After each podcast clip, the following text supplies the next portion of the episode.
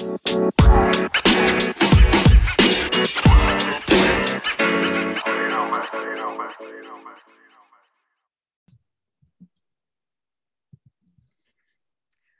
Time with Lucas and Alicia is excited to announce our proud sponsors, Code Sydney.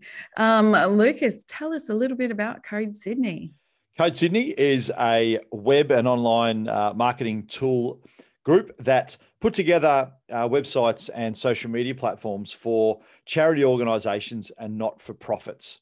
They give the opportunity for um, brand new developers to develop their skills while helping the community do what they do. How do people get in contact with our new sponsor, Code Sydney? Yeah, so you can check out Code Sydney on www.code.sydney. Um, have a look at everything they do, um, including the support for non for profit organizations and their mentorship through that as well. Hey, don't forget they did our website, which is www.talkingtimepodcast.com.au. Check it out. And if uh, you need some help with your website as a not for profit or group out there, reach out to Code Sydney. Thanks for your supporting Talking Time with Lucas and Alicia. And welcome back. It's Talking Time with Lucas and Alicia. Hey, Knucklehead, how you doing? Not bad for a sunny Sunday. How are you going, Lucas? Mate, good day. It's been a good, funny, a good. I can't even speak. A good. It's as if I've had a bourbon and I haven't. What's new? uh, it's a, it's a, it's a sunny one, and it's been. Hey, it was a good day for a winter's day or an autumn day here. It was pretty cool. How about your, how about your crew over there? Yeah, just beautiful. Hey, that's mate. Clearly not Doesn't looking get into much better than this. clearly not looking into a mirror. Hey, um, I was waiting for it. There it is. mate. Now you know, right? Hey, uh, we're going to get straight into this. Now you know, I am a person who advocates strongly for strong females and female involvement in anything. My PhD was in it. You know, my involvement in women's sport forever, and I love when strong, powerful, empowered women such as yourself, Alicia, tick it off. I did give you a Oh. compliment. Hang on, I just got to document this date as Uh, well. Write it down.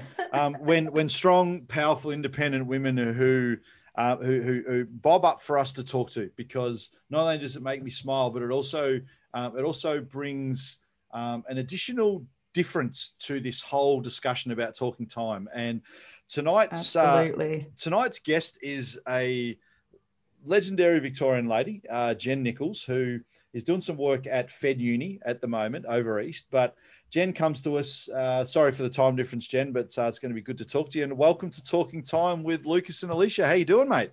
hey, I'm Jen. good. Hi. It's so fantastic to have you on the show. Thank you for inviting me. Mate, it's been too long. We were going to have you on much earlier, and then with technology, tech, technologically, I can't even talk technology and, and other other Hey, challenges. don't blame it on technology. Hey, all the issues with Lucas, I know. um, you know. All right, I know. Hey, we won't even, Jen, we won't even talk about how we've been waiting 10 minutes for Alicia to get her microphone to work. We won't, we won't tell everyone publicly. Hey, Jen, we have a thing on this show, mate. We don't talk about, we don't talk about people's uh, lived experience in there unless they want to tell us. They own their own story on this uh, program, and we're big on that because I previously incarcerated people get their narrative taken away from them so much. So we let people Yeah. tell their own story. So let let us know about Jen. Who is Jen Nichols and why is Jen Nichols doing amazing things? Wow. Jen Nichols. Hmm. She's a lady who, through a lot of different reasons, um, no excuses, landed herself in prison in Victoria back in 2013. I was sentenced to for uh, 12 months incarceration with a four month non parole period. Spent a couple of weeks at Dame Phyllis Frost Centre, which is the maximum security facility in Victoria for women, where all women, regardless of um, whether they're on remand or sentenced, they all enter the prison system through Dame Phyllis. And then I spent the rest of my four months up at Tarrengower, which is a minimum security prison. Um, and they're the only two prisons in Victoria for women. Um, and like I said, there was a lot of reasons why I ended up in there. Um, but that the experiences I had in there have turned my life around. And I could honestly say that without having that incarceration experience, I wouldn't be where I am today. Hey, hats off to you, mate, for for being able to turn lemons into lemonade. Can, can, you, can you give us a little bit now? Now, give us a little bit of an idea, right? Because clearly, clearly, um, you go from max security to minimum security in a flash, and you would have picked up some amazing, amazingly different experiences. And can you tell us about how those experiences have turned you and made you into the person that you are today? Absolutely. Um, when I first went into Dame Phyllis, I was on a lot of uh, medications for some medical issues that included antidepressants. So obviously there was some uh, mental health issues um, at play there, uh, diabetes, blood pressure, da da da da da. And without warning, I was taken off all of my medications at Dame Phyllis. Wow. And this went on for like the 11, because I was there about 11 days, I think it was. So it wasn't quite two weeks. Um, and it took a good nine days for me to get one medication back. Jesus. And that's, that's life threatening. That's life threatening. It stuff. was. It was. And I was beginning to feel seriously unwell by that point. And every day I kept going up to the medical unit saying, you know, oh, has the doctor prescribed my meds yet? And I only to be told each and every day I come back tomorrow, there's mm. nothing here. And ordinarily, um, I'm a person who doesn't like confrontation at all. So where there's an opportunity for me to walk away, I walk away. And that's what I did in prison. And I was thinking about it and I thought, well, why didn't I say something? Because my life was at risk. But it was because I had the mindset at the time that I had done the wrong thing. And so this was my punishment. Yep. And I had no rights to insist on getting my medications. And it wasn't until I started my university studies in 2014, and um, you know, about 18 months into that, that I realised that as a prisoner, I still had some human rights and particularly a right to um, adequate health care. But I didn't know that at the time. And so I just took it on board, you know, don't cause any trouble. This is your fault. This is what you deserve. Now, I did not deserve that.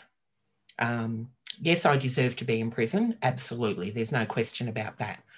But I did have a right to adequate health care and, and to, you know, take my medications off and to not even explain to me why they took me off them wow. um, I just find absolutely abhorrent.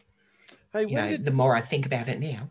That's amazing. Hey, when when and sorry to cut you off, it's something that just jumped out. You said it because it's a similar feeling with a lot of the people we speak to. That that that that beating yourself up thing about um, you know not deserving, not deserving. I still have visits of that now in my head. Do you do you have that yep. at all yourself? Yep, absolutely um, particularly um, now, um, as you know, I'm doing a PhD. Well, we're going to hear about that in a minute. We're so excited. Yeah. I want to hear all about that in a minute, mate. yeah, um, I'm just finding that, you know, on reflecting when I'm reading the interview transcripts, and I'm thinking, yeah, I can see that even the women I'm interviewing still have that same wow. attitude. You know, it's that self stigma mm. that we put upon ourselves. And that largely stems from the stigma that criminalised women and men experience in society. So it just we we adopt that stigma and it really impacts our ability to make good choices and to stand up for ourselves. So true. That's how I see it. So true. I, I, I know this is I've we've mentioned this previously. I've had this the same discussion previously with a lot of guys about the type of jobs they take once they come home. And mm. I, know, mm. I know myself is the first couple of jobs I had when I got back from um, from being away um, were, uh, were, were jobs and they were honest jobs. Don't get me wrong, they were jobs that were paying the bills, but they were jobs that you know someone with a, a doctorate, you know, three master's degrees and a bachelor's degree um, it doesn't match. And I, in, in my head, I was beating myself up, saying, "Well, you screwed up. You deserve it. You went to jail. You deserve it. This is your punishment, mm. ongoing, consistently, forever." And um, it was just interesting to hear that. Sorry to jump off on a tangent and, and hear it. No, you're right. Um, all right. So, interest, huge interest in, in women's health, purely and simply because of the way you were mistreated and the way that you've seen others mistreated. So, what's it steered mm-hmm. you into? You mentioned a PhD study. Tell us about it and give us the full rundown about what it's about, mate. Oh, okay. Well, my uh, what should I say? Entry into academia began at Tarrengower Prison, and I wanted to enroll in some classes because I had arthritis and stuff, and I couldn't do a lot of uh, heavy work at the prison. So they said, "Oh, do some education." Well, of course, the education lady said, "Oh, no, you're too qualified for this. You're too qualified for that. No, you can't do that. You're not here long enough to do that." I'm like, "Okay, well, give me something to do." So they ended up enrolling me in a certificate two in adult education. And I thought, oh yeah, you know, this is this is all right, just fill in the time. And the teacher who took that class was an absolutely amazing person. She showed genuine empathy for us as women and she treated us with respect. And we used to have a lot of laughs, and you know, she'd do general um, spelling tests and she'd make us write essays and, and things like that. And the day I found out that I had received my parole, that I was going to be out, I burst into tears from happiness. Yay. And she she came up and gave me a hug. And so I did a couple more classes. And as I was leaving, she turned around to me and said, If you do not go on to university when you leave here, I'm going to be very upset with you. Oh, wow. And I don't be ridiculous. Don't be, you know, that's just, yeah, let's not even go there. It was just, so beyond any thoughts that I had about what I was going to do. My main concern was getting home. Yep. You know, I hadn't considered what I was going to do when I got home. But that's what she said stuck in my head. And then I got out, I think it was the 2nd of March 2014, I got out. And I was sitting at home thinking, well, I'm not going to get a job. I've got a criminal record now. Well, and, you know, the self stigma, you know, yeah, just Yep. your woe, own fault. Woe So me. I- yep. And then I thought, well, maybe I should look at this education thing. So I looked at the um, Fed Uni website and I found a um, Bachelor of Humanities and Social Sciences. And I thought, oh, yeah, I'll, you know, put in an application. They'll probably reject me, you know. But I was very upfront and honest. you know, that stigma, you know, Yep. people are just going to reject me. Yep. Anyway, so I was very open and honest in my application and said, look, I've just come out of prison. I need something to do. You know, anyway, they accepted me. And I thought, oh, okay. And that's what started my university career. And so I did these four subjects that were, you know, just introductory subjects. And I did an elective in criminal justice. And I did really well in it. And I started thinking, oh, well, well, I wonder if I could do a Bachelor of Criminal Justice. No, no, no, I can't. Don't be ridiculous, you know. Went and spoke to the coordinator of the course and she goes, well, why can't you? And I said, all right, well, swap me over. Once I swapped over to the Bachelor of Criminal Justice, that was it. There was no looking back. Wow.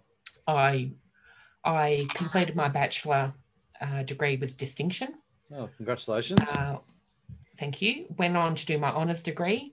Got first class honours for my coursework and my thesis, which was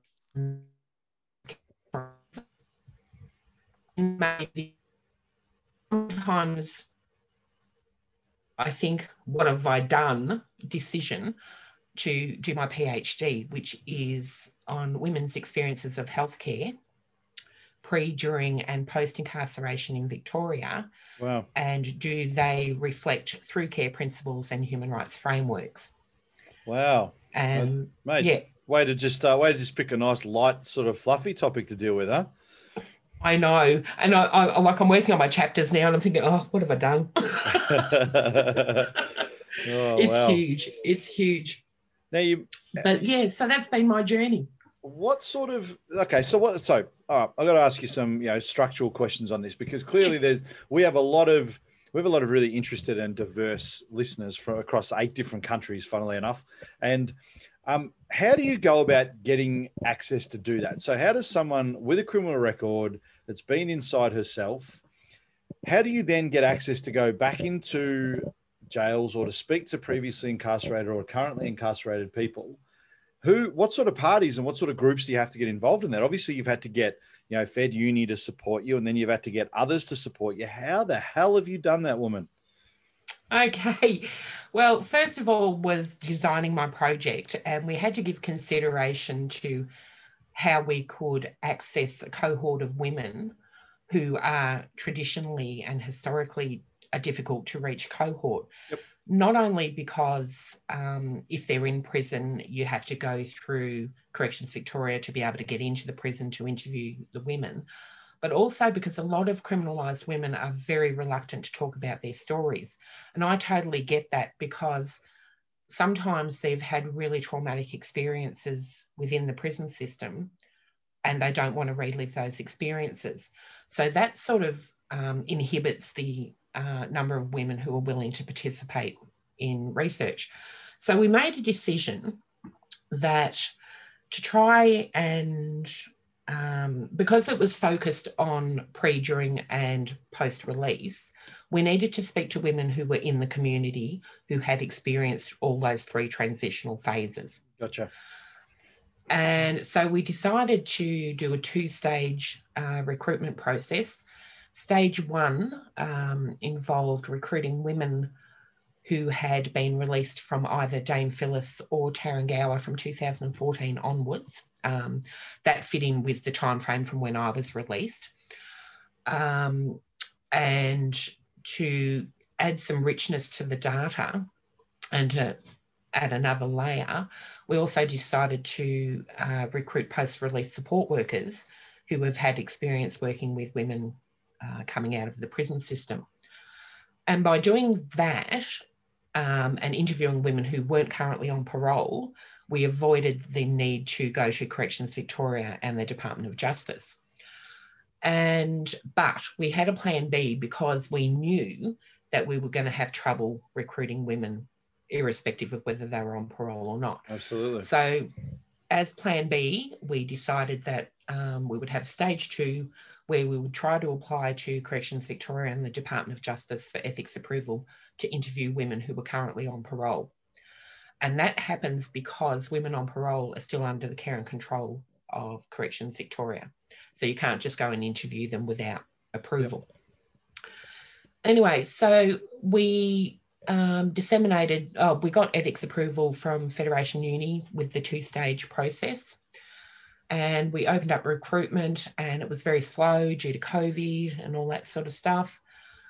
Um, and I managed to interview a few women and a few post release support workers, which has been really fantastic. They were so giving of their time, and some of the stuff they had to say was so valuable and insightful, which was really good for me, and pointed out things that I hadn't experienced myself as well, which was really good. Um, but then recruitment really slowed down, and so we made the decision that we were going to try and get ethics approval for stage two, which um, after about six months of toing and froing between the departments and my supervisor and myself, got full ethics approval to interview women on parole which meant that um, I could uh, disseminate information about that. Recruitment from that stage has still been very slow. Um, and we're looking at closing recruitment at the end of May. So I've got time to write up all my things. But at the moment, I've interviewed 11 people, including post release support workers and uh, post release women. And the big thing um, that's not common uh, in PhDs is that I'm actually incorporating my story oh, wow. into the thesis. So, very out there, putting my story out there as well. Um, there is no hiding from my story. Um, people are going to know it was me and that, yes, I did this and that I've spent time in prison. But I, I'm really of the opinion that I could not um, ask the women to share their personal experiences with me if I wasn't willing to share my own. And so that that was a big driver behind the decision to include my story in the in the thesis. So all up at the moment, I've got 12 uh, participants, including myself. Um, adopting a critical feminist approach to yep. the research, which is a little bit out of my depth, um, but I'm learning very quickly that despite my previous contentions that I wasn't a feminist. I think I am. and I've, I've learned a lot. And the benefit of using a critical feminist approach to this research is that it can help uncover covert operations of power within institutions and policies and documents and things, and how they can impact and influence women's experiences within those institutions. And I had a little bit of trouble. Um, I don't know if you know a lot about epistemology. I do a little um, bit. That was I do yeah, a little bit. Yeah, had a little bit of tension between the subjective narratives of the women Yep. And my wanting to explore human rights and through care principles, which is a more positivist approach. Sorry, I'm smiling, mate, because we've had well, I've had a similar similar discussion recently. So I'll yes. shut up, but I'm smiling. but um, I've managed to resolve that by in my methodology section um, using a feminist pragmatic approach. Okay. To the methodology. Um, underpinned obviously by qualitative narrative inquiry, which again is being also underpinned by a feminist standpoint. Yep. And more importantly, by my insider researcher positionality. Okay, and that's the interesting bit. That last bit you mentioned, and it's we we we we it, it's we talk about this all the time on this show about insider perspective, and about how mm-hmm. as an insider researcher or an insider, and it goes back to what you said at the start. I don't ever feel comfortable about asking someone about what they've done or where they've been, and I, I, tell my story. That's why we do what we do because we try and allow this as a voice for for others, for people such mm. as yourself, for anyone. We have. Um, you know, high-end researchers. We have first-year researchers. We have people that have been inside that are now running businesses. You know, the guy that uh, a guy that we're, we're interviewing uh, in the next few weeks is a is a DJ that uses music um, and helps um, you know people write songs to talk about their experiences. Wow. So for us, yeah. it is it is super diverse. But the one common thing is, if you've seen it, you get it, and that's you know that's something that is really important, and I love it. So hey, um, I got to ask you a couple of questions, just education wise. So one yep. one thing that we have we have a lot of mums and we have a lot of dads that listen to this show, whose mm-hmm. kids are either or kids or adult kids are in jail now or yep. are coming home or have come home. And we're big advocates, as I know you are, big advocates for education.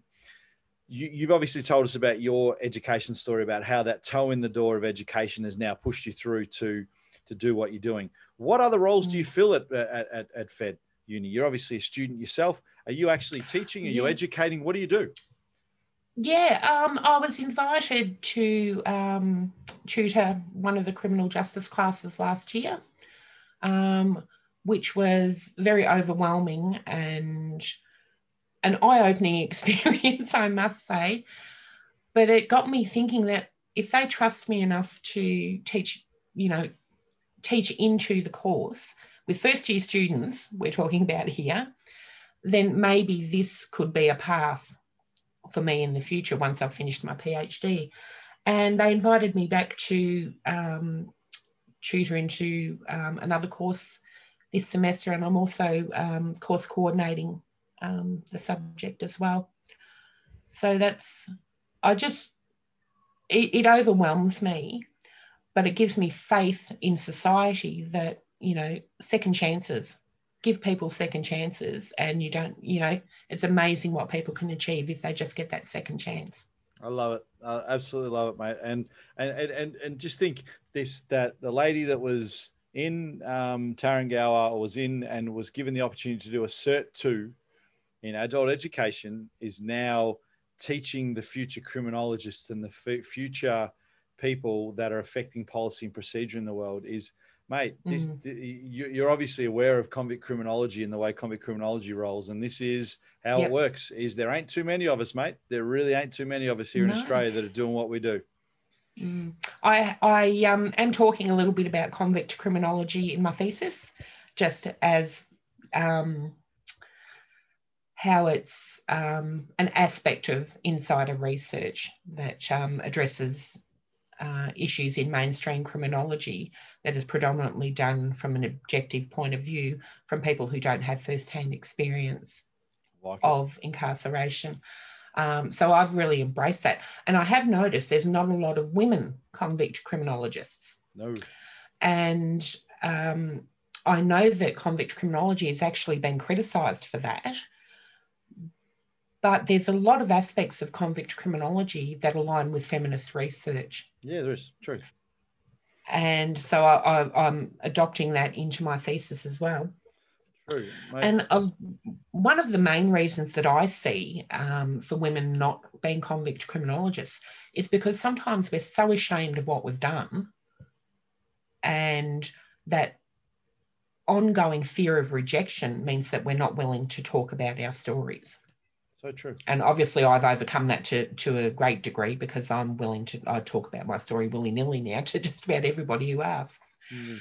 Um, but yeah, so I'd like to see a real shift in convict criminology to embrace more women and to encourage more women to engage in this insider research.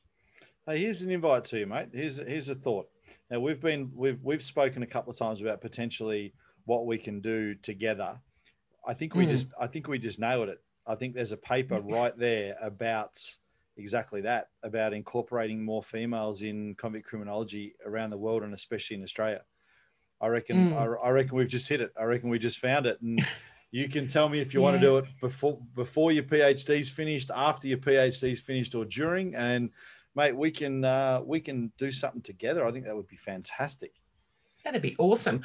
Probably going to have to wait until after the PhD though, because I'm in my last. uh, no, I'm in my last six months now. Hey, So, are you you getting know, you getting used to doctor yet? Doctor Jen Nichols. Are you getting ready to hear that? no, haven't even entertained that yet. It's like I just want to get to the finish line. mate. and look, it hasn't been easy. No. It has not been an easy journey. But I look at what I'm achieving and it's like I've surprised myself. You know, I never knew that I was capable of doing this. And if it hadn't been for that one teacher in the prison who encouraged me and put that little idea in my head, who knows where I'd be today? Mm. It's powerful, huh? You know, it's One Yeah. opportunity, one. All right. So give us a call out if you've got what is the demographic of people you're looking for um, to interview, just so that if anyone is listening to this and they know someone or they fit that demographic, that they can contact us. Uh, we'll put your um, contact flyer, your recruitment flyer, up on our social media when we pres- when this thing goes to air. But if Oh, these if, if people know that that's them, how can they get in contact with you and what are you looking for? Yeah. Um, well, I'm looking for women who've been released from either Dame Phyllis or Tarrengower prisons from 2014 onwards. Uh, recruitment is now open to women who are currently on parole or not on parole, um, but they can't be on community corrections orders because I don't have approval to interview those types of women. And they just have to be over the age of 18. Okay. So it's very, very few, you know, exclusionary criteria. And also any um, people who have worked with um, post release women, uh, you know, who have knowledge of the experiences of women coming out of the prison system. Uh, so post release support workers, again, just have to be over the 18 and just have had some experience working with post release women. Excellent, mate. Well, that's the call out. The call outs there. Get on and, and help Jen. Oh, strictly Victoria too. Okay, that makes sense. That makes sense. Um, mate, it's it's it's great to see you know someone that's experienced that coming out now and effectively changing or attempting to change policy and procedure for others in the future. And Mm. um, we talk about this in here about different people finding their voice in different ways. Um, you know, whether it be something like this show, whether it be something like you know further study, further research, um, you know, reintegration puzzle, you know, any um, after prisons network, all these types of things. But what you're doing, mate, is amazing. I thank you so much for for coming on and having a chat to us today. Clearly, Alicia has Oh, dropped off. you. Her her computer, her internet must have died. Um, but you're inspirational, mate, and and not only to previously incarcerated people, but um, and, and to, to to females as well, and also to people that just value education and see that there's a journey if they put forward. So hand Mm. on heart, hand on heart. Thank you for what you're doing, mate. It's going to change lives, Thank you. Thank you so much for, for having me on the show. Mate. And you know what though, I want you to come back on. Do me a promise when you are Dr. Jen Nichols. I want to we want to introduce you on here and uh, make a big deal of it, and we introduce you as Dr. Jen Nichols, and you come on and you then you can tell us your findings. You can tell us what you found. I and what, can. what we can That'd be awesome. what we can talk Yeah. about. Awesome. Jen, Yeah. thank you so much, mate. It's been awesome having you. And this has been talking time with Lucas and Alicia. Well, today it's been Lucas, so let's be honest, it's probably been one of the better episodes. Um, but um, no, I'm joking, Leash. we we do this. Um, but no, we will see you next Sunday. And thank you guys very much. We'll see you then.